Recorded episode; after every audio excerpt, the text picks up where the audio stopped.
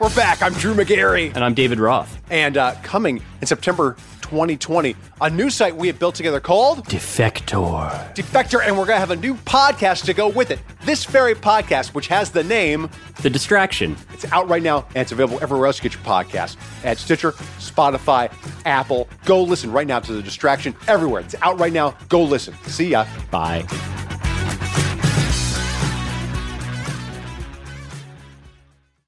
Hey, y'all. We recorded these episodes before the news about covid nineteen broke. We wanted to let you know that we're here for you and that we hope these episodes can bring you a little bit of joy and escape in these uncertain times. Deadass, I spent a large part of my adult life saying to myself, I don't want my kids to grow up how I grew up. Now we live in a different place, and I wish my kids were growing up where I grew up. Deadass. You mean you want to take our kids back to the hood? Facts. Hey, I'm Khadeen. And I'm Devale. And we're the Ellises. You may know us from posting funny videos with our boys. And reading each other publicly as a form of therapy. Wait, I make you need therapy? Most days. Wow. Oh, and one more important thing to mention, we're married. Yes, sir, we mm-hmm. are. We created this podcast to open dialogue about some of life's most taboo topics. Things most folks don't want to talk about. Through the lens of a millennial married couple. Deadass is a term that we say every day. When we say deadass, we're actually saying facts. one hundred. The truth, the whole truth, and nothing but the truth. We about to take pillow talk to a whole new level. Deadass starts now. All right, guys, I'm going to take you back, all the way back to the nineties. Back into time. Yes, yes, yes. So I grew up in a middle-class, I would say, urban home.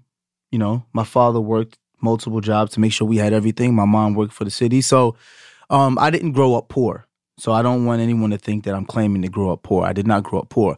But growing up in Brooklyn and traveling a lot on your own, you tend to travel places where you're not supposed to go, okay? And I still had friends who lived in different parts of Brooklyn.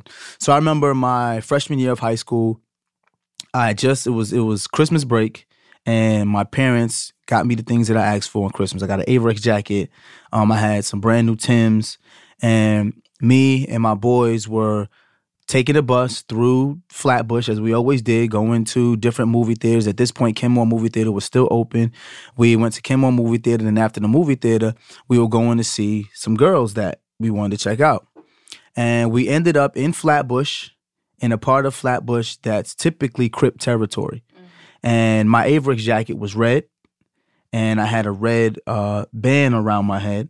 And my boys all just randomly had on red. At first, we thought it was cool that we all had on red because, you know, we going to check these girls. We look cool. We the fly guys. That's, this is when Mace and, and Diddy and everybody, they was all super fly. They used to match. So we thought it was cool.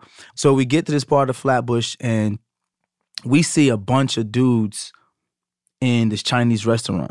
And they all got on blue. Everybody got on blue.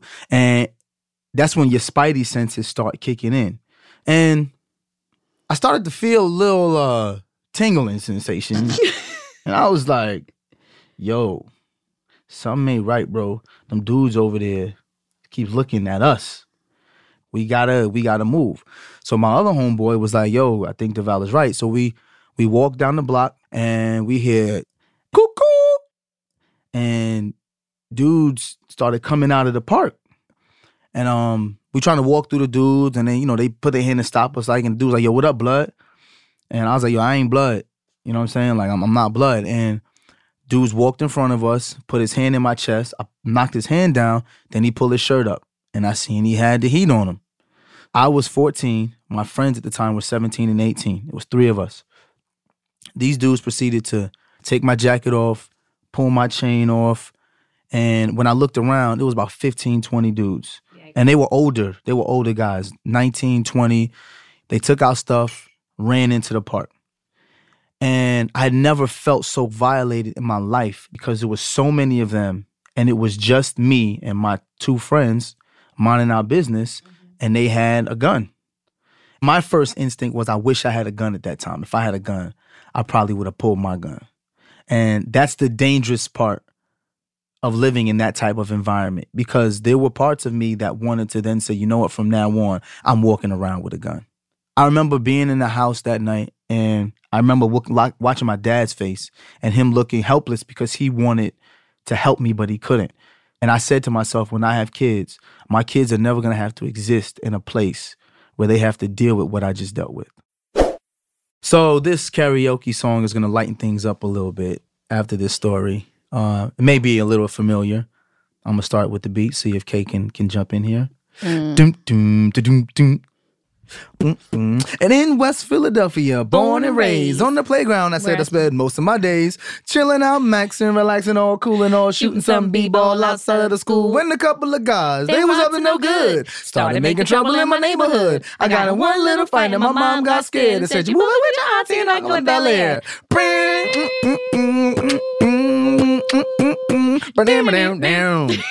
Yeah, I'm not going to go through the whole song. Khadeen already told me my story was mad long, so I'm going to cut karaoke a little bit. Appreciate it, bruh. Yes. But I understand. I, I understand now why you were so adamant about doing karaoke, because you picked the perfect song. It kind of makes sense. I picked the perfect woman, then I picked the perfect song. But there you go. Yeah. And it makes absolute sense, especially after us leaving the East Coast. Yes. Headed out west. Yes. Very similar. We don't live in Bel Air, though. Don't get it twisted. No, we do not. And we're not we from West Philadelphia. We're and from we don't Brooklyn, got no son. Rich uncle out here, so sorry about that. From Brooklyn, son. However, um, it makes total sense when we're talking about today's topic. Yes. Um, trying to create adversity for our children growing up. Now, um, it's a very different time than uh, when we grew up, of course. And um, we're talking about dulling the silver spoon. So typically yes. the silver spoon means what to you? Uh, the silver spoon means privilege. Yes. You know, people who are, are born with the opportunity to have access to things that majority of the world doesn't have. Absolutely. You know, um, I won't say the one percent because the one percent is, is very, very high. Mm-hmm. But I say at least the top twenty percent have a silver spoon in their mouth. Mm-hmm. You know, and um, we talk about dulling it. Mm-hmm.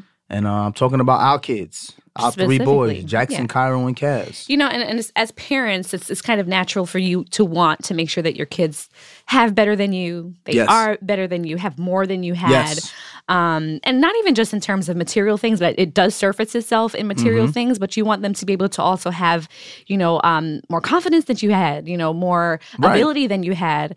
And um, but you want to make sure that you're doing it to the point where they're not spoiled brats at the same yes. time. You know what I mean? So we're talking today about how you go about providing for your kids, but also creating healthy adversity for them um, yes. to keep them grounded, which is very important to us. Yes. Um, so yeah, your story um, rings true to me because I need. I mean, I wasn't in fights in Brooklyn. I don't right. know how many fights you said you were in, but I know things are very different for boys and girls. And you know, I was very sheltered. You know, even though my, you know, I would say too, my parents were, you know, m- middle class, hardworking mm-hmm. um, citizens. And, you know, did everything that they could to provide a lifestyle for me where I was a well-rounded child. You know, I did right. the piano lessons, which I hated, and I never understood why. Like, I mean, I know my mom was trying to expose me to things, but um, hated piano lessons. Um, but I was involved in dance. I did pageants. Right.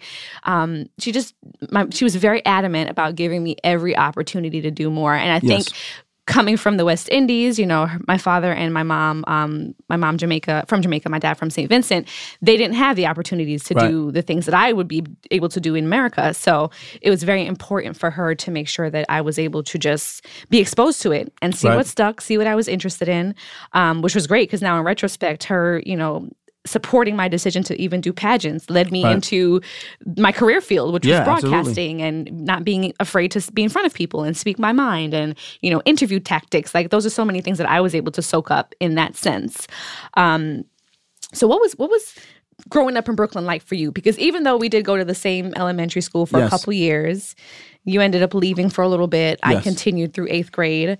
Um, but realistically, we grew up within you know, a, a couple ten, blocks, a couple a blocks, couple blocks radius, a couple blocks radius. So, well, um, what was life like for you, for you growing up in Brooklyn? Um, first, first of all, I shout out to my parents who were extremely hard workers. Shout out to my grandparents. Like when, when I think about my life now, I am just a elevated version of my father, who was an elevated version of his father, who was an elevated version of his father. All of the men in our family worked to make sure the next generation was better than the last. So shout out to my dad for busting his, his ass his whole life mm-hmm. to make sure that I, my brother, and my sister were are better versions of him. Shout out to my mom, who worked for the city for years, who just gave me so many different tools to grow up to be the man that I am today. But I say all of that to say this.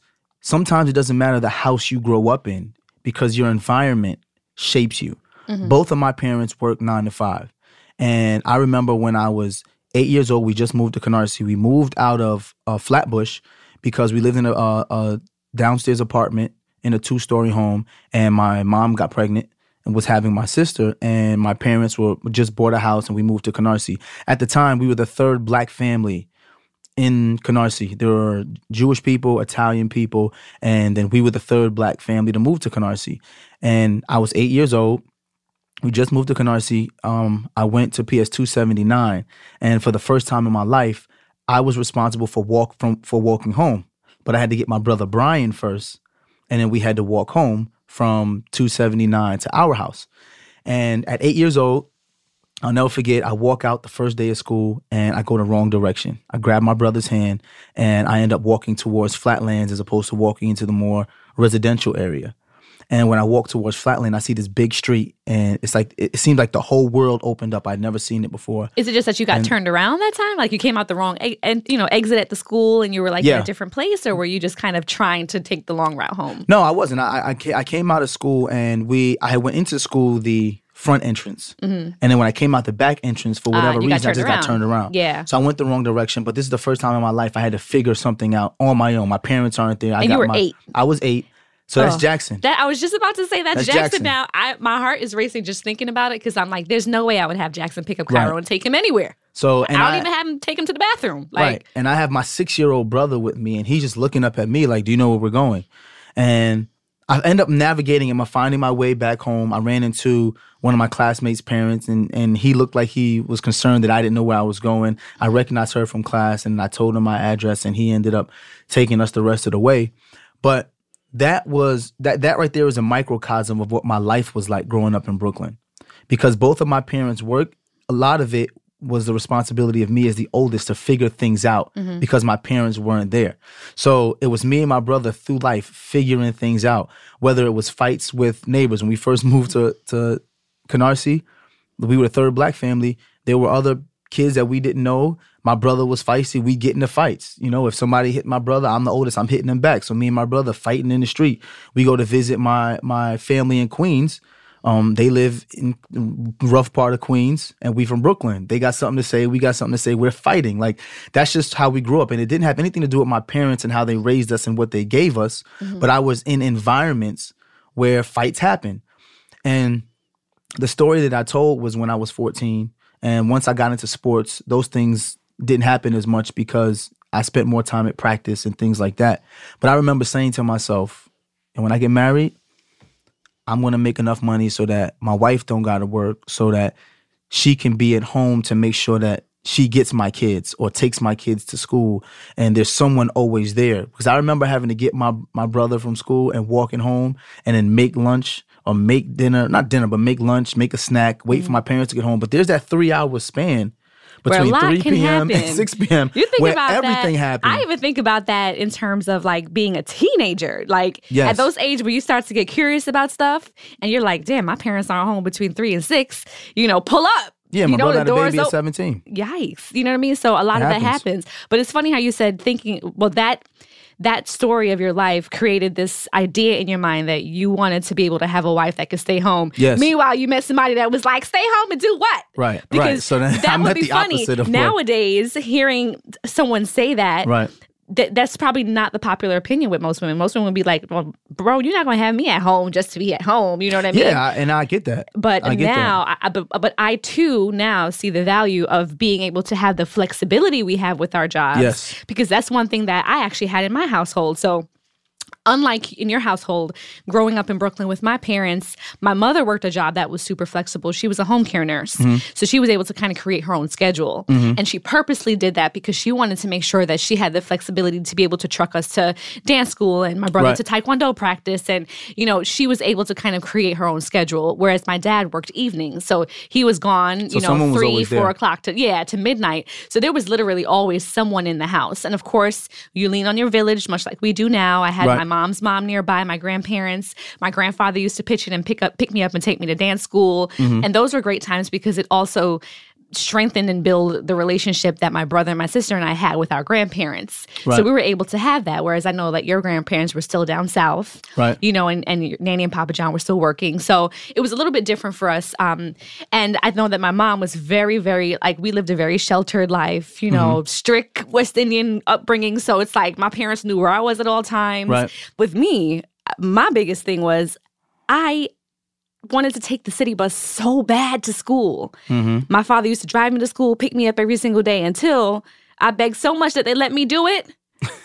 I was calling my dad to pick me up. Like, bruh, it's cold outside. I don't want to take this bus no more. It's because you bougie. I am. But what we can't do is just glance over what taking the city bus like is like in Brooklyn. The city bus is the fucking jungle. It's a beast. It's the jungle. The city bus, the subway is a beast. So I completely get now it's, why my mom didn't want me to have to deal with it's that. It's unreal. Because she had to do that when she first came up here and she was yes. trucking back and forth to school. She's like, I don't want my kids to have to deal with that. Right. Again, it's like, you know, but for me, I'm like, Mom, give me the adversity. A K A, I want to just take the bus because when it's delayed, I can hang with my friends in the junction and we can just right. like, you know, and it find sounds time like to do stuff. Until yeah. you see videos on social media now of kids getting into brawls on the city bus, and to so many other people in different parts of the world, they're like, I can't believe this happens.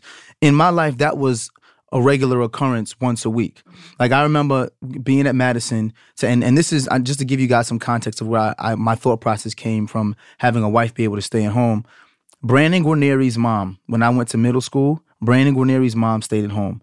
She dropped us Shout to out school. to Brandon Guarneri. You're Brandon giving his Guarneri. whole government. Yes. Hey, Brandon. Are y'all still friends? I, I haven't spoken to Brandon in a while. Okay. But his mom used to pick us up from school at Huddy. Uh-huh. And Huddy was in Flatbush. I had a lot of friends in Flatbush because I went to uh, Salem Missionary Baptist Church. But I knew a lot of people who were part of gangs over there. F G K was right over there on Avenue H and, and fortieth. So I was able to avoid a lot of that trouble in middle school because I used to get picked up from school by Brandon Guarneri's mom, who took us back to Canarsie.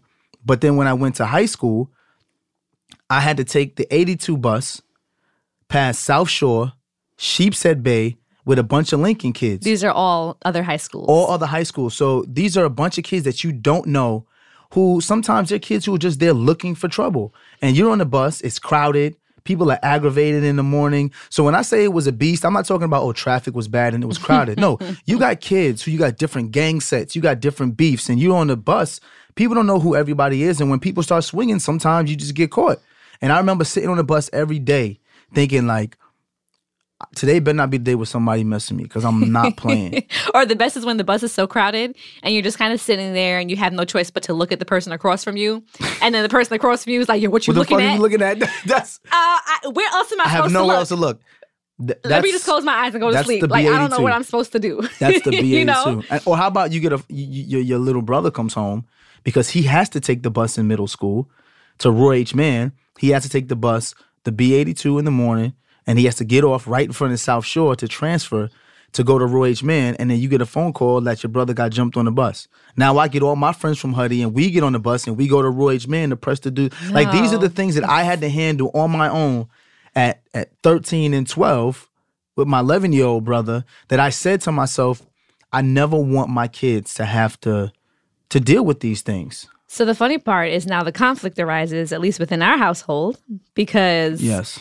we've relocated, as many of you know, from Brooklyn to um, to L A In the burbs. And, we're you not know, even in L A. We're yeah, in the burbs. True. We're not even in the city. We're in, like, you know, a little bit more residential area. Yes. And um, it's something that we've always said we wanted because we, me too, even as an adult, having lived in Brooklyn my right. entire life, your perspective changes a lot when and you then have we lived children. In, we lived in Canton, Michigan. Yeah, we, we did live in Michigan there. for a little bit. So I had I had a chance to experience, so, yeah. yeah, I experienced, you know, the suburb life where right. I had, you know, space and we had a yard. And you want your children to be able to experience yeah. that. You want to be able to just say, hey, open the door to the backyard and just go and just outside go and run. Um, so the conflict arises now in the household where we, you know, what came from Brooklyn, we're now in California. Um, And, and we have Devale to give has them- his moments where he's just like, I don't know, like, like my kids gotta they gotta be tough and they gotta yeah, have I'm, their moments where they gotta like I'm like Devale, what do you want to create fights for them? I don't know. Based well, on your lifestyle that you had growing up, I think it's a great thing that they're a little bit more sheltered. But my but lifestyle made me. I get it. I get it. It made me. I understand. And mine was a little bit different. Right. And that's why we sometimes get into a conflict because the way Because you do stuff that's parent, so sheltered. The way you parent is very different than mine, but I have to sometimes step back and say, okay, Devale is a man yeah. raising three black men. Yes. I, there are certain things that I don't know, and I'll relinquish to you having had the experience. For example, even just last night, I'm checking Jackson's homework. Well, and I was starting to mom him a little bit. But that's know? not the adversity I'm talking about, though. I know. Well, I there's several to levels to adversity. I want but. him to understand his homework. I, I, I do want to, but that's not the adversity I'm talking about. I'm uh-huh. talking about him developing some sort of toughness to where he doesn't feel like everything is given, you know, because everything wasn't given in my home. Even though, even though my parents did well, you know, if I didn't have a certain G P A, I couldn't get things. I had chores. When I went to stay with my grandparents in the summertime, we had to be up eight o'clock in the morning. We had to mow the lawn, and we had to trim. Like we were, we were young kids, preteens. I, I had learned how to drive, mowing the lawn and trimming the grass. Like doing yard work, physical labor, which we thought was like slavery. Mm-hmm. But now when I think about it, it teaches you a, a work ethic and it builds adversity because you and your, your brother and my cousin Devon, who we lived with when we stayed with my Nana and Papa, it just it, it created something in us where we were able to, to bond together and get things done. But even more than that, just just having awareness. I feel like people who are born with a silver spoon in their mouth sometimes are aloof to things that go on in the world because they're protected by their parents, right? Mm-hmm. I'll give you an example. Um, you and I, when we first moved back to Brooklyn, right? Remember after you- After living in Michigan. After living okay. in Michigan. Uh-huh. Um, you you grew up a house kid. You know, you didn't you live in the apartment. You yes. know what I'm saying? You grew up a house kid. It's funny because you have to explain what a house kid is because back okay. in the day, that was a thing too. At least in Brooklyn, I don't know if that happened everywhere else, right. but there were like kids that lived in like in the apartments, in the apartments and then and they, they were, were house kids. kids. So yes, I was a house kid growing up because right. actually when I was first born and up until I was four, I did live in an apartment building with my mm-hmm. mom and dad. But once my mom became pregnant with my brother, we then moved to Canarsie as well. And right. yes, I became a house kid. But so it's you, funny that I heard right. it because I haven't heard house kid in so long. And I used to get teased sometimes for being a house kid by the kids who lived in apartments. Right. And and that's just a cultural thing. And I just wanted know? to move back to an apartment so bad. Just so, so that I could you just didn't assimilate. Get teased. Yeah. So I didn't right. have to be teased for being a house kid. And I mean, that's, you know, that's part of our culture too. It's it's almost like when, when you're black and your, your parents are doing well or doing okay, it's almost as seen as like you lost something because for sure. your parents are working for you to become better. And you become like the Hillary Banks or right, like right. the Carlton. Or the Carlton. And yeah. I mean, it's, it was the same thing for my cousins, who my cousin Kai. They used to call him Carlton because he went to poly prep mm-hmm. and he spoke well. Uh-huh. And then, um, you know, when you go to college. And he's short just like Carlton. He is short just like Carlton. And um, when you go to college and you come back and you, you your dialect is changed because you, you're trying to speak differently. And then people make fun of you for going to, to college. Mm-hmm. And they'll give you more love for coming back from going to jail than they will from coming back from going to college. That's, That's just the culture we live in, especially in Brooklyn. But um, we came back from Michigan. And this is the first time we've lived in the apartment, lived in an apartment. And Khadeen used to just leave her stuff in the car. And she would leave it on the front oh, seat. God. And her car would get broken into. And for me, it was just like, why would you leave it on the front seat? And she was just like, Devale, I'm not used to having to hide my stuff. Like these laws and these rules that you live by, that, that I just, I'm not used to it. Here's my story time, folks. Since Devale wanted to have a long ass story time, right? I'm not going to take up too much of your time, but okay. I will explain about what Devale is referring to with this story. So we had moved back to Brooklyn, like you mm-hmm. said, and I was working as a makeup artist. I was a freelancer, so I was out there just hustling, trying to get my coins together. And um, we had Jackson at this point. We were in the apartment. I was yes. still kind of upset about being there because, you know, our lifestyle drastically changed, and the apartment was chose, really old. But I did there. chose to come back, and I said, you know what, we're going to rebuild. We were in the rebuilding phase. So yeah, I'll never forget, it was about to be Columbus Day on that Monday. On the Sunday, I did, did makeup for a client for her yes. son's christening. Yes. We ended up staying in Devale's parents' house all Sunday, had Sunday dinner. We were hanging out late. We got home at like maybe one a.m. Mm-hmm. So we had to circle for parking. We finally parked the car. I had my makeup kit in the car with me, another bag with some brushes and stuff. And I said, you know what? Let me just leave this stuff in the car because I had to be back downstairs at five a.m. Yes. to then drive to Long Island for a wedding. I had thirteen faces to do for this wedding. Yes. Right? twelve yes. people plus the bride. So I'm like, you know, I'm not going to lug everything up to lug it back downstairs. Devale's going to be asleep at five thirty. Jackson's going to be in the house with him. Like, I'm not going to bother him. So I put my makeup case on the floor, which because it's a tall case, on the floor behind the passenger seat. And then I had another bag that had a couple other little, like, knickknacks and stuff, so I left it on the seat in the back. Very important that you say this. You did all of this after parking the car, opening the doors with the dome light on in the car, and rearranging all this stuff while parked. Well, go ahead. Yes, I did. So went upstairs with my other bag, which luckily had my brushes in it because the brushes are super expensive. I had to go and clean a couple upstairs. So I took my bag upstairs. I had the remaining products in it. Came back downstairs, five thirty a.m., my car window is broken, and my makeup kit is gone. Gone. Disappears.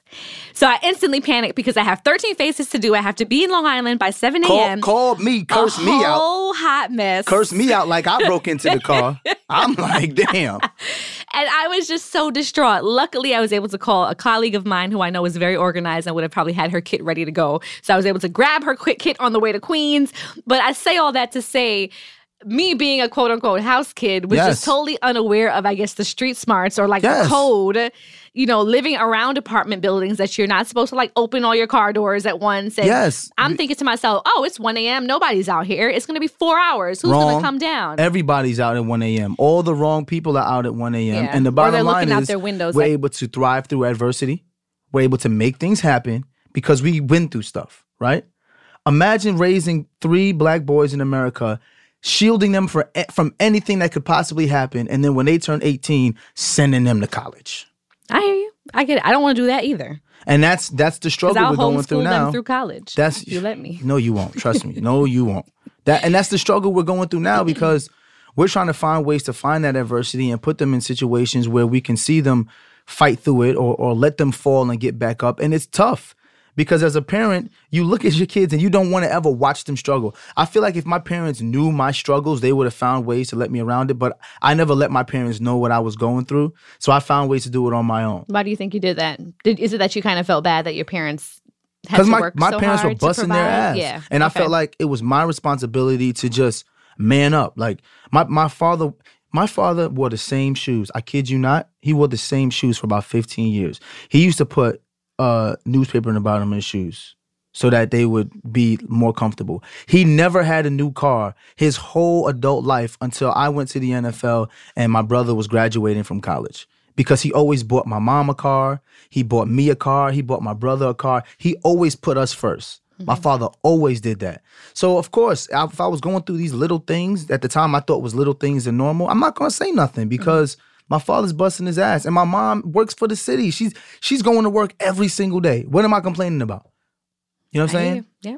And I, that made me who I am. That's true.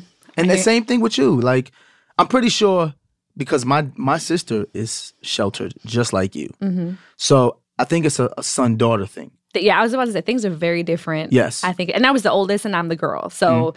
the dynamic of, of boy versus girl or even just placement in, in where you fall, if it's right. like the oldest or the youngest, right. that also too affects the, I think, the amount of responsibility that's put on you. Right. Um, and it also too kind of, parents parent differently in that right. sense. You know what I mean? Because we talk all the time about how, you know, you feel like your sister was parented differently than you Absolutely. and your brother. And then with me, in my circumstance, my sister's ten years younger than me. I felt I feel like my parent lost some wind at that point. They were just like, Khadeen. wait a second, I wasn't thinking I was going to have this baby again. You know, naturally my brother's between right. us, but still, I, I look at them sometimes and I'm like, is she going to get away with that? Think about us. think about what Jackson has been through, right? And what Kaz is going to go through. Kaz has never, never really lived in an apartment, never been on a train. That's true. Will never be on a bus. Jackson has done all of that. Jackson has taken the train with me places. Uh-huh. You know, to auditions and stuff, and dealt with rush hour. And he's ready to go back on again. And right. I was like, bro, this is not an event. It's not a sport. This is like real life, you and know? He's, and he, but he's aware, though. Like, he's aware. Yeah, for sure. Jack, remember the first time I let Jackson cross the street by himself to oh, go to the corner store? I almost had a heart attack. He was five. I almost had a heart attack. He was five. I let Jackson go to the corner store by himself. Khadeen was so pissed. And I was like, trust me, K, just let him go. Let him go. He said he wanted a lollipop. I gave him fifty cents, and I said, go to the store. Lollipop costs a quarter. You better just make give sure him that quarter right and make change. sure you get the right change. See, that's the thing, too, that I had to learn from Devale. Making sure people around the way or around your hood knows you. Facts. You know, because that's also something that helps in Brooklyn. When people around your way know you, it's almost like a code. You look out for each other. Yes. You know, it, it's like a, a, a extended family, if you yes. will. You know, so that's something that I was just like, don't have him talk to strangers. And Devale's like, no, he needs to talk to the people around the area he so they know who everybody. he is, who they are, you know? So I, I get it. Is there anything that you can't believe the kids have that maybe you didn't have growing up? iPads. Yeah, I mean, that My wasn't kids, a thing then, but I did have a Game Boy. Yeah, but but I think it's just having the instant access to information. Not mm-hmm. even just so much the technology, mm-hmm. but my my kids know and see so much. And I'm guilty of doing this. I'm guilty of just saying yes because I want so bad to be able to say yes to my kids that every time they ask for something, I just say yes without making yeah. them earn it. Yeah. And I feel like that's that iPad is just... Every time Jackson called me, can I get this game? Can I get this game? Yeah, sure. Yeah, right. sure. Can I get these Jordans? Can I get these sneakers? These Kyries? Yeah. And I I I have to, I'm shaming myself. Yeah, I, I mean, we, yes both, so we both we um, both were guilty of doing that. And recently we just felt like, you know what, we're going to have to dial back on that. Like, yeah. just saying no just to say no. Right. And I know sometimes my parents used to do that all the time. I mean, it would be an easy situation like, hey, mom, you know, my best friend at the time was mm-hmm. Carla. Can I go to Carla's house after school? You know, her dad said that we can come by. I'm going to do my homework there. And then just because you you want to be around your friend, you know mm-hmm. what I mean? And her dad has said that he'll drop us back home. And she'll just be like, no. It's my, that's my mother. With no reason. And of course, I, I'm thinking it's just unfair. My life is over. Right. And I'm like, why can't you give me a reason? And she's like, hey, I can't say yes to everything. Sometimes I just have to say no. Well, you're going to have to say no to our daughter because I can't say no to her. Again, we're talking about this daughter that's non-existent. But as it comes to my boys, I'm just gonna keep manifesting it. Anyway, that that was last season's episode. So yeah, that's in the past, bro. So like recently I found myself holding back as a mother from just doing things that I know I can easily do, but I want Jackson to be able to do for himself. Because also, too, I'm raising three boys that I want to be able to be self-sufficient, especially when Absolutely. they're older. So simple things like making the bed, sorting the laundry before it goes in the washing machine. Mm-hmm. You know, he came home from school the other day, and he's just like, hey, Mom, um, can I have a snack? And I'm like, sure, no problem. So then he, like, sits down. yeah. You know? So I was like, well, what you, are you going to get a snack? And he's like, aren't you going to make my snack for me? And I was like, no. I said, get up and look in the fridge and see what you want. But I don't know what's in there. You know, and then he's just like, but I don't know what's there. Yeah, acting like a brat. Yeah, so I was like, okay, so let's think about what we can make quickly. We can make a sandwich. There's peanut butter and jelly. There's this, that, and the third. And he's like, okay, I'll take peanut butter and jelly. And I'm like, awesome. So I take out the bread, the peanut butter, the jelly, and the knife, and I just put it on the countertop. And it's something so simple that I would have naturally just made it in two minutes. But I'm just like, no. I'm yeah, at the point now where I was like, there's just things that they're going to have to start to do for themselves. Let me explain something to you. My shout out to my grandmother, Della Ellis. When we used to go to Tennessee in the summertime, we had to cook our own food. From six years old, I remember she taught us how to make breakfast. We had things that we could put in the microwave for lunch, and she taught us how to make dinner. Me, my cousin Devon, and my brother Brian. We had to eat, and she used to take us to Save a Lot. She gave us a budget, and we would go shopping. And we would get our own food. We would come back, and we were responsible for feeding ourselves. Wow. We were.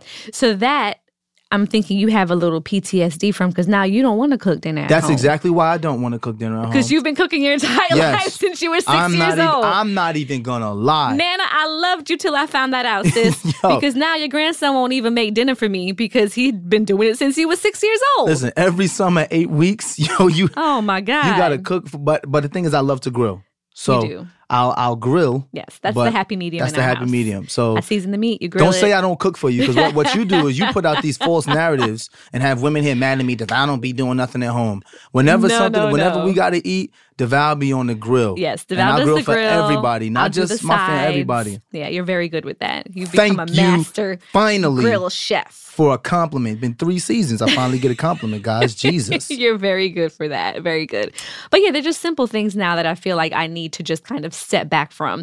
And then sometimes Jackson will hit me with the trying to like make me feel guilty. Mm. But you made Cairo and Kaz a sandwich. He's right though. Why won't you make me one? He's and right. I was like, bro, like you had me to yourself for five years. I've been making your little ass sandwiches for years now. I said, can you imagine what will happen? And I turn it into a joke. I'm like, uh. Jackson, imagine if I gave Cairo and Kaz peanut butter and jelly to make their own sandwiches. And he's like, oh, it's going to be all over the wall. Yeah. I'm like, exactly. The same thing he does with, you know, pencils in the house. Kaz is into pencils now, mm. drawing on walls. But, you know, um, I also want to create a space that's fair where my boys feel like, okay, you know, mom and dad are doing what they can and it's fair and it makes sense. And usually there's a discussion or a lesson in something and it comes right. with that explanation. So, well, you know what's funny? Jackson says that he always makes fun of me. He's anytime he asks me something, he's I don't know what you're going to say. What? Figure it out. That is my way of creating adversity for him. Mm. We He said to me, Dad, you know, I want to practice riding my bike. I said, all right, well, go put the bike in the truck. And he's like, what? I said, go put the bike in the truck. So then I'm watching him stumble and trying to get the bike in the truck, which I know is difficult. But these are things I had to do when I was living in Tennessee. My grandmother was not going to come out and take three bikes for us out of the garage every time we wanted to ride the bike. We had to figure it out. So I watched him struggle to get the bike in the truck. Then finally he gets the bike in the truck. We drive to the park. I sit in the car, and he's in the car. He's like, what are we waiting for? I said, I'm waiting for you to get the bike out of the truck. Mm. He's like, I got to take it out too? I'm like, yeah.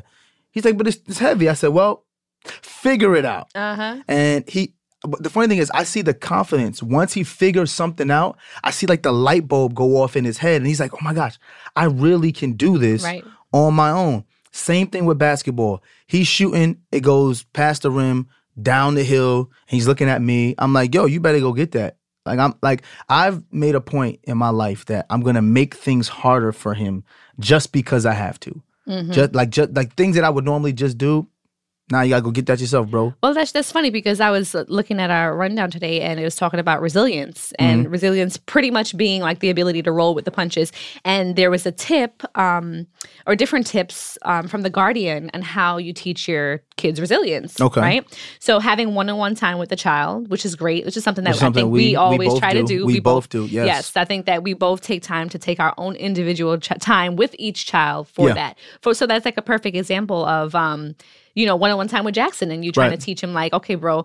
But also, too, teaching delayed gratification. So resilience means understanding that you can't always have what you want as soon as you want it. Ah. Like that instant gratification lifestyle that yes. we li- live in this, this yes. time. We really have to be cognizant of that and teaching our kids as much as we you can. You say that to Jackson all the time. Wait. Yeah, it's like just wait, because wait. you asked for it right now Doesn't don't mean, mean you're going to get it right exactly. now. Wait. Absolutely. And I blame that on Amazon Prime. For sh- Damn, who showing uses, up who uses two Amazon days. Prime all the time? I wonder two where... days, you know, it's just that that instant access. I but how did he learn about Amazon Prime? Because he says that to you, Mom. You can just order it. You can just order it right you can now just on put Amazon. It in the shopping Prime. cart. Click, click, uh, one click buy or whatever it is. I'm just like, bro, sit down, have a seat. So I've also learned with the the two younger boys that they watch and their their model of what being a, a decent young man is right now is their brother. So they're constantly watching Jackson. And I tend to teach them through Jackson. So for example, if I'm disciplining Jackson or I'm doing something with Jackson, I like that they're sitting there watching and I'm speaking to them while I'm speaking to Jackson. So the lesson is never just for Jackson. Mm-hmm. The lesson is also for them. But what I also uh, am starting to do is I'm not letting them get away with the baby syndrome. You know, because you're three, because you're two, you just get away with things. Mm-hmm. So for example, with Kaz, remember, Kaz used to just climb up on the counter all the time, and yes, you know your mom. Your mom is his his caregiver now because she's home and most with him, and she wants to make sure that he's okay and stuff like that. But I know when I come home, he has a caregiver. He has a person who's gonna coddle, coddle him and stuff like that. But then Dad comes home, so you know what he hears a lot from me? No, and stop. And I, I want to start that now because I realized at Jackson's age we had to do both as far as being the caregiver and being a disciplinarian. With mm-hmm. your mom, your mom is just a caregiver. She doesn't do the disciplinarian. Mm-hmm. So I have to be the disciplinarian. So even with Kaz, the same thing about instant gratification. He'll run over to me with the iPad and he'll ask me to open it. He'll be like, Daddy, Daddy, open it. Daddy, open it. So in the past, I would just hit the button, boop, boop, boop. But now, if I'm doing something, I say, you got to wait. You got to wait. And you have to say, excuse me. So then he'll frown a little bit, and he wasn't getting it. And it took him about literally, took him about six months that he started to come over yes. now, and he's like, Daddy, open, please. And you see him, come on, Daddy, open, please. That. You know why, though? It took him six months because he's you. And he's, oh, he's stubborn as all hell. So he was going to wait six you know, months just to kind of ride it all out. But that's absolutely true. Let me tell true. you something, guys. You're so right. You can guarantee that if your wife gives you a compliment, she's going to find a way to just back give you a backhanded compliment. And later on in the conversation, she gonna blame every bad quality about the kids. It's is not gonna a be bad on quality. You. Trust He's me. headstrong, and that's great because you're headstrong and you're yes. an amazing man because of that. So I appreciate don't get that. it twisted. I appreciate that backhanded Don't get it comment. twisted. I appreciate but it. But but no, and also too, um, being able to like empower the two little ones because yes. Cairo obsesses over Jackson. Yes, like. He looks up to him so much. So in doing that, sometimes when I have moments when I'm with Cairo alone, you know, he'll be like, Mommy, I want to put this shirt on or I want to put this clothes on. Like he'll he'll now at yes. this point, if I did say, no, I'm not going to do it for you, he'll go in his room, go through his drawers, take off his pajamas. Yes, I've seen him. Take off his pull-up, put on his underwear, his jeans, and his shirt. Mm-hmm. Maybe his shirt will be on backwards, but he's now into a rhythm of dressing himself. When yes. I remember back with Jackson, we had to actually sit and teach him, like, okay, right. look for the tag, put it over your head. But Cairo comes out fully dressed and ready to go for the day. Because he, he wants to keep you know? up with Jackson. And I think it's also important, you know, speak. I speak about how I, I, I tend to discipline or teach uh, Kaz, but also with Cairo. I found that it's okay for me to tell Cairo, no, you can't go. This is Jackson's time. Mm-hmm. Because what that allows him is to learn the process that everything isn't always about him. And I've learned, I've, I've watched him self-soothe, mm-hmm. where in the past when I used to, I used to say, oh, me and Jackson are going to do something, he would cry and scream and cry. Mm-hmm. Then I used to lie and say, hey, Jackson's in trouble. I'm going to take him to do this. You don't want to go do this. But then I said, why am I lying to him? He's three. He's very intelligent. He's old enough to comprehend. Cairo, you cannot go because this is Jackson's time. He needs to practice. When I come back, you and I will do something. And I think that the the fact that I was honest about what I was going to do, he was able to self-soothe and realize, you know, I can't go with Jackson. This is not my time. But when Daddy comes back, and when I get back, he's waiting by the door. But what that's teaching him is patience. Mm-hmm. And he's also learning that everything is not about him. Because in life, everything's not going to be not about be you. Not going to be about you. Absolutely. Especially when you got into that world. Right. Nobody gives a shit. And when you have the silver spoon, sometimes you just think that since I have the silver spoon, everything is about me. And I can leverage it whenever I want. All, and that's not the way life works. No, that's it not. doesn't. It's it's so difficult to just like straddle that, straddle that fence. Yes. But it is, as a parent, very um, exciting to yes. see when the kids are getting it. And I think it requires some ex- explanation. Like one thing we do to, as parents, um, Devale and I, we try to explain to our children as much as we can. Yes. Like in us full growing sentences. Up, in full sentences. Not the explanations like we used to get. Sitting down. Right. You remember or those because sentences? I, because, because I, I said, said so. so. that, that is the black mom term of the year. Why not? Because I said so. so. Right. And to me, as a child, I always remember thinking, but that's just not good enough. Like I need, I need to understand why. And me thinking that as like a five, six, seven-year-old child, yeah. I feel like naturally maybe my kids feel the same way because you said you experienced the same thing. Yes. So whereas some people may say like, man, I ain't going to take the time to explain myself to no six, seven, eight-year-old. We found a lot of value I do in have being times able like to that, sit though. down and explain ourselves. Yes, I, I do. I have, do. In, is it in frustration, though, or just like he, some of the kids bothering you in a moment where you don't want to be disturbed? No, sometimes just, sometimes they're not old enough to understand what I'm trying to explain. So mm-hmm. sometimes it's like, listen, bro, I said no. Right. Because I said no. Oh, naturally. Do not yeah, ask yeah. me again. Yeah. But if it's something that I think they can understand. Yeah, or if it's a teachable moment. Yeah, a teachable moment. Right. But, but I think kids de- do need to understand, like, their place. You know, I feel like we've given, like, everyone is so liberal nowadays. Mm-hmm. Like, everything's so liberal. Like, mm-hmm. kids should be have their own freedoms and do this and do that. Mm-hmm. And then the minute a child does something outside of society's norms, the first people they blame are the parents. Oh, for sure. You know what I'm saying? Oh, so for sure. For me, I'm not even going to give my, chan- my my children the chance to make those mistakes and them come looking for us. Mm-hmm. So you know what? You may not agree with the way I parent, or you may be, say I'm a little bit extreme, but I'm going to teach my kids patience. resilience and how to fight off adversity so that they can be fully functioning adults in a society where we have to work together for humanity to continue to exist. Mm-hmm. And ultimately, that's what we try to do as parents. That's the best advice I can give. I don't know, you know, some people believe in spanking, some people don't believe in spankings. You know your children. Mm-hmm. You know what I'm saying? You know your children. Right. What I will say is if you can teach them principles that allow them to, to coexist with other adults and other children, they'll be they'll be pretty good humans. And, oh, yeah. And that's hard while we're trying to give them everything in life that we it, didn't it have. Yeah, it's a lot of style stepping that has to take place. So, you know, I know within our house, household, and it's style stepping according to the child's particular needs, yes. too, because if you have multiple children, you have to also understand that you can't parent one kind of way. That's a, that's or a good one point. Child may learn through adversity in one way, that's whereas it may be a detriment to another child in that's another a, way. That is a that I'm glad you I'm glad you talk about. You have an example, because I that is a great point. Because I, I I know that I spend a lot of time with the boys mm-hmm. because I'm a dad, and I I, I kind of feel like I know their psyche. You're very much a boy dad. Yes, I'm, I'm very much a boy dad. But sure. I know for a fact all three of my boys are inherently different. They're so different. Inherently different. They're so different. And, for example, Jackson with riding the bike, mm-hmm. all right? And I said to Jackson, because I see he struggles, he gets nervous, yeah. he gets worried. So he gets on a bike. Last year, we per- perfected getting on the bike and riding it. He gets on the bike and his feet stumble in. And I'm like, Jackson, I'm not going to scream at you, okay? I'm not going to holler. I'm going to be very patient. You're a champ. You can do this. Ten minutes later, he's still trying to get his feet on the pedal. I, know I where lose you're going it. With this. I lose it. Get your fucking ass on the bike. It's a bike riding, pedal going. Now he's moving. He's looking at me, and he's all excited. And I'm like, that's what I'm talking about. Yes. Let's go. Screaming. Let's go. Yeah. Can you imagine if I would have screamed at Cairo like that? Oh. What would Cairo have done? Cairo would have slammed the bike down Cairo- and walked away. Be like, fuck your bike. How about if, that? If I would have screamed at Cairo like that, there would have been no bike riding. He would have slammed the bike down and walked home. Kaz would have fought you. Kaz, yes. Kaz would have started swinging. Kaz, but so, who are you screaming at, son? What is th- what is this? Exactly. Yes. Yeah, that, so yes. It's to- it's and it's so strange and it's exhausting sometimes it as is. A parent because it's just like, bruh, like, how do I keep up? All right, baby. So I have a question. What's the question? We moved uh, our kids out of the quote unquote hood because Brooklyn is no longer hood no more. It's very gentrified. It's Brooklyn Heights now. um, but we moved our kid, our kids did. out of Brooklyn Heights, uh-huh. and now we're in the suburbs of California. What are you hoping to gain from making these changes? Because I know the first thing. Okay. We I know why we moved here. Yes. Khadeen looked at the school systems. Khadeen.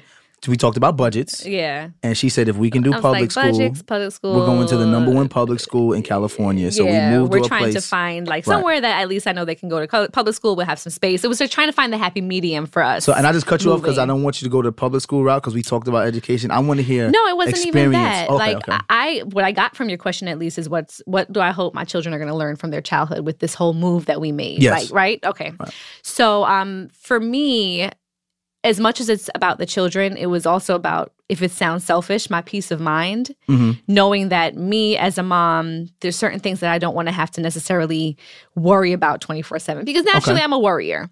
So, you know, them moving, us moving now out here, for me, it's going to give them the opportunity, I think, to just at least have a little bit more space. Okay. I want when they remember their childhood, they, they think about the times that they were able to just like go outside, they can play together, they can have they can have space. Like yes. that was one of the biggest things moving from from, from New York.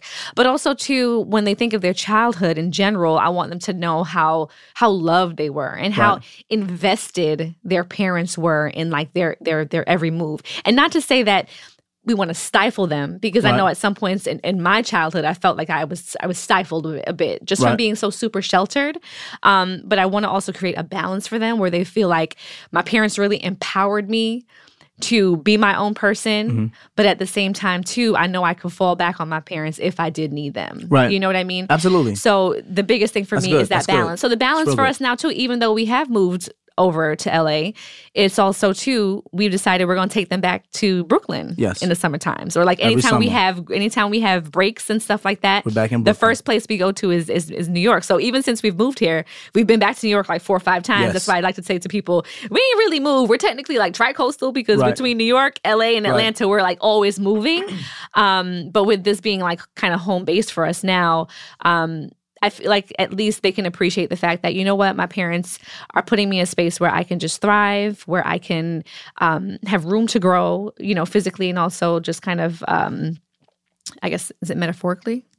No, that's not I the mean, right word. Yeah, you know what I mean? But they, that room to grow. Um, and th- I need them to know that we are invested in them. I get um, it. You know, as as children, you know, and um, yeah, I don't want them to have fun. Like, I well, have so many fun moments I could think of as a child that I want my kids to make sure that they. But you had fun moments had fun. in Brooklyn. So I, d- I did have fun moments in Brooklyn. For me, it's just moving for me was a way for us to not eliminate them from those things, but to control how they get those things. Mm-hmm. You know what I'm saying? So for me, moving was almost like parent control. You know how you give a kid a laptop? Mm-hmm. But now Jackson can't get access to certain things unless he physically asks per- permission that comes to my phone. Mm-hmm. So he doesn't get to see or watch whatever he wants to watch. I have to vet it first and then accept it. Mm-hmm. I feel like us moving out here allows me to vet his experiences through his life because I get to experience them first.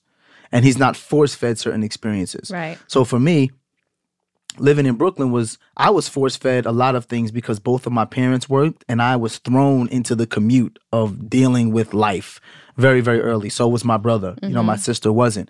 And I want to be able to, to to share those things with my boys in my time, mm-hmm. not their time. And that was right. ultimately the whole reason. Moving out here to the burbs, making sure that, okay, you want to go into Brooklyn? Mm-hmm. We're going to go into Brooklyn together. Together, for sure. I'm going to introduce you to the people that I know in Brooklyn, the good people who I know in Brooklyn. Mm-hmm. I, and, and the funny thing is, not all the good people live in the nice parts mm-hmm. of Brooklyn. You know what I'm saying? The same way all the good people don't live in the nice parts of the suburbs.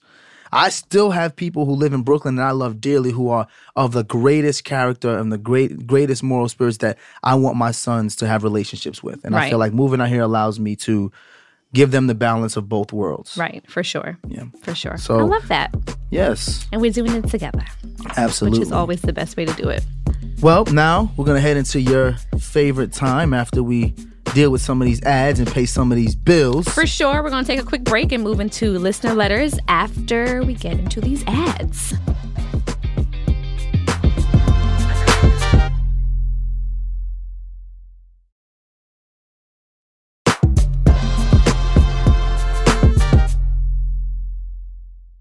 So we're back, guys. Listener letter time. Yes, yes, The emails yes. have been bubbling over, yes, flooding yes, in. Yes. So let's see. We had some good ones for, for today. You want to go first? Um, or go first? Sure. I'll go ahead and read the first one. Okay. I love my boyfriend of one year, but his parenting is a turnoff for me. I have no children.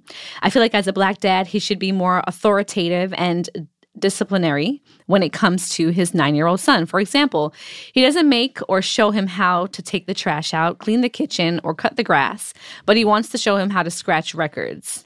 How do I lovingly communicate to him that I'm being turned off by what he sees as priority as priority to teach his son?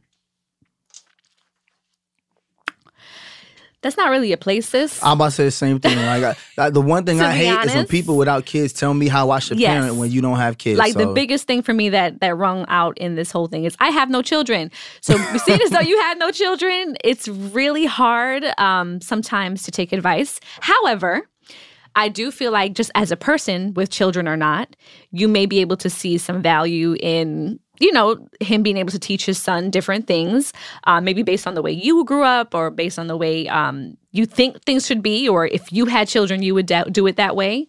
Um, but I think at the same time, too, where's his mom? Like, you know what I mean? That's, the that's... mother and the father should really have an idea of what they're doing parenting-wise. And, you know, it's it's maybe difficult because he may be learning one thing with his mom. And then he may be doing one thing with his dad. Maybe Absolutely. At mom's house, he's making his bed. Maybe at mom's house, he's taking out the trash and cleaning the kitchen. And when he's with dad, dad probably sees it as like, yo, this is my son. He's nine. Especially at that age, that's, that's a lot of that. I know for us. Yeah, Jackson like adores Devale and wants to do everything Devale dad does. Like Devale's his favorite person right now. Yes. So his dad may be in a sense saying, you know what? What? Just one more time. Can you say that one more time? Devale is Jackson's favorite person. Thank right, you. Okay, you right can now, finish now. Go ahead, you finish. Right now he is. You, you know, but it comes in waves. It shifts. Anyway, I don't feel no kind of way. I got two other ones. Like it'll shift. If you have a daughter, she'll, you'll be her favorite. So, like I was saying, sis. Um, she ain't even. She ain't even. No. Bite, she ain't even bite so, so, like I was saying, um, So you made me lose my whole train of thought. See, anytime you bring up a whole another daughter, I, I don't even remember what I'm talking talking you were about. Talking about you. First of all, your point was great, and you were taking all my points, which was great. Which about was the so, mom may yes. not be doing certain things. Yes, okay. So mom may have him doing certain things. Dad may see this as like, yo, my son adores me. This is our time together. He's nine. Like, he's interested in scratching records, maybe because that's just something fun that they like to do with each other. You know what I mean? If it's a thing where you and your boyfriend then continue to grow within your relationship and then you become like a stepmom and then you have to now raise this son with your boyfriend, um, then I think it may be worth having the conversation at that point if you guys are going to be living together. Like, hey, whenever your son is here, maybe we should like map out some things that he should be doing around the house because we right. all live together now. But, you know, just being one year in and then having, you know, an opinion about it, I don't know how how he would feel about that. Real talk, this is this is very easy. It's only one year, mm-hmm. okay? There's not much that you, you do know if you've been dating for one year, right. all right? Secondly, you're not around all the time. So since you're not around all the time, how do you know that he's not teaching him how to do those things when you're not around? For example, and I know this from my, my brother's standpoint, I teach my brother, but I'm not around and I'm a parent. I still don't try to teach my brother how to parent because when I'm not around, he could be doing things that if I feel judgmental, that if I don't see him do it, it's completely wrong. For sure. On top of that, when you're around, it could just be playtime. You're his girlfriend. So maybe he wants to spend time with his girlfriend and, and have his son share positive moments with his new girlfriend. Very because true. Because what you don't want is you Very don't want true. Your son to feel like every time she comes around, right. I got to clean up. Every Dad time is gonna she be Mister comes around. Authority figure. Right. Yeah. Maybe it's a thing where I'm trying to ease him into this situation by feeling like whenever she's around, we have fun. Some fun things so sometimes too. as a as a parent, and you only know this as a parent, is you have your methods of doing things. Mm-hmm. When you're not a parent, it's easy to look at someone else's parenting choices For sure. and judge. Because you don't know the full story or don't have the full gamut of the experience. I mean, so, it's even easy sometimes as a parent to look at another parent right. and say, well, what in the hell? Like, or you look at some of the people who are in, right. in, in a classroom with your, your child and you're just like, who raised you? You know, it's very possible sometimes to have those scenarios as well with a child or without having children. Bottom line is, don't don't take the snapshot of who you think the child is and, and try to make a whole narrative about it. You don't know what he does when he's with his mom. Absolutely. Because like Khadeen said, what if his mom is a drill sergeant and the only reprieve he gets from life is with his dad? You don't have to double down if someone's doing so much. Right. And that can be overkill and that can turn the son off, especially, especially if nine. he's going back and forth between his mom and his dad. So, you know, what I would say is um, ask questions. Do not be judgmental. Don't tell him you're turned off. But you can ask questions and say, hey, you know, um, how about this? But do not get, offer no opinions on someone else's child when you're just a girlfriend right now. Like exactly. That's, you you overstepping your boundaries. Focus on being the girlfriend. Because mm-hmm. he, he, he... Be a girlfriend be, to the daddy. That, that could be real quick. You be ex-girlfriend. You ain't, you ain't got to worry about that no more. No more. You ain't got to be turned off no more. Because you turned out, out, out the door. You're so annoying. All right. All right. Hey, y'all. I'll read this one, too. Just I'm in a reading mood today. All right, go ahead. Just cut hey me y'all. off. Um, I need your feedback desperately with an exclamation point. So this is, all right, let me make haste and read. My partner, over a year and a half, wants me to move in with him. During my last visit, he told me that my three grown sons would not be allowed to visit our home. Party done, sis. Um, his reasoning is that family can be toxic, and he's had negative experience with his nephews visiting and living with him. I passionately disagree, as do I. I, I stood my ground, but he argued that I should trust him in his leadership. He flexes the alpha male thing a lot. Although I'll never consent to living with someone who who's divisive with my sons, would you advise me to negotiate or try to reach a compromise? Or could that be the final red flag? Please help. Thanks. Yikes. Yo, this is on everything. We got three sons. They're going to be grown. Say we get divorced and you remarry somebody. And the boys tell me, well, we can't go by mom's house because her new boyfriend don't want us around. I wish It would he be would. Four big black dudes at your crib. Absolutely. Fucking somebody up. Rightfully so. Like this, rightfully there's so. There's no way. There's no wow. way. There's no way. Like I don't even have. I don't have no. I, there's no way. Yeah, there's no, there's like she there's said. There's no way. And and she was she negotiate, didn't say recompromise, and red flag. Oh no. The thing is, she didn't even say none of those. He's had negative experiences with my sons. Right. She said he's had negative experiences with, with his, his nephews. nephews. What they got to do with my sons? Absolutely. They can't visit. Three completely different people. You know what it sounds like? It sounds like he's controlling. Absolutely. And you know what he wants to do is he wants to separate her from her family because, so that he can control her. That's what it sounds like. Because he knows like that me. three grown men will probably sniff out his bullshit. And not and they not having it. Nope. Sis. That's all the red flags. Sis, there's, there's no a bunch of red flags there. there. There's no compromise in there. Nope, absolutely not. I won't even get between Kay and my sons. My sons have a fiduciary responsibility to protect their mom at all costs. If even if I'm doing something that they see could be an issue, I would appreciate and love if my sons, if they were grown, respectfully said something to me. For sure. Trying to trying to separate someone from their offspring, it's like, that's so wrong. Yeah. So especially if they're not toxic. I was about now, to say, she didn't say anywhere in here that her right. sons have had any issues with him or with her. There's, I mean, if they were abusive or they were toxic or they had some right. vices that or I can understand that. Kids. But, but nah, nah, I don't even got no more to say on that. That's it. That kind of got me mad just now. Right. Because I wish you would tell me, Khadeen, I wish you would tell me. Bruh. Your, your I new husband, your that. new husband, man. It's not even a husband. Partner for over a year and a half. Ain't us. That's not even like... I mean, people fall in love quick. You told me after two weeks. But I'm just saying they're not weeks, a husband. Like, you I know feel what I mean? you. Yeah, but like... But I'm saying, if your partner for a year and a half told, told my boys they wasn't welcome by his house to see their mom, we kicking the door down. The kicking the door, waving the four four. All you heard was the Devale, don't hit me no more. Not playing. Disrespect my boys. There goes that. These listening letters were easy today. Yes, they, they were. They were pretty easy. They were. Awesome.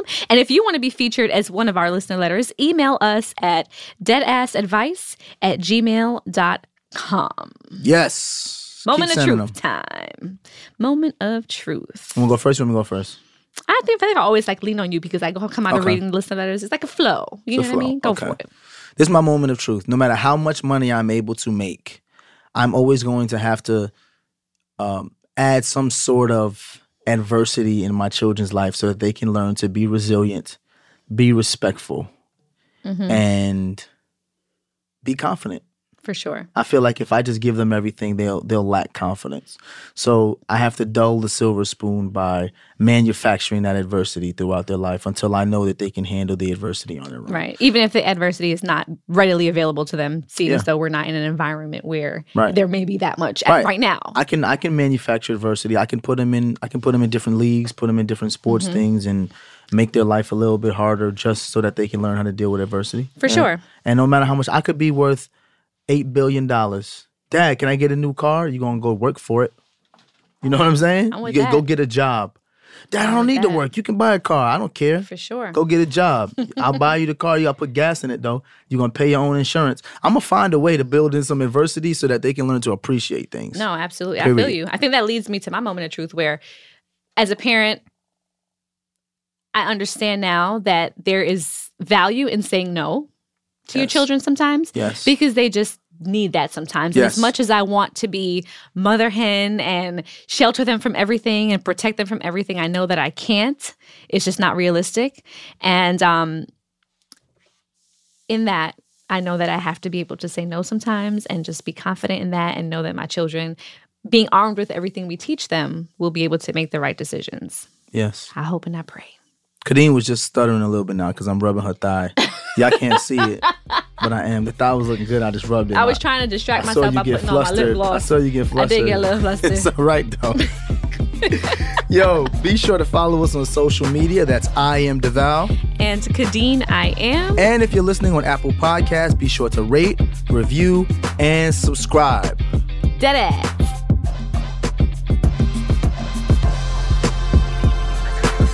Deadass is a production of Stitcher. We are produced by Jackie Sojico and Denora Pena. Our executive producer, T-Square. Our associate producers are Tribble and Kristen Torres. Our chief content officer is Chris Bannon. Our studio engineer and original music is by Brendan Burns. And last but not least, we are mixed by Andy Christens.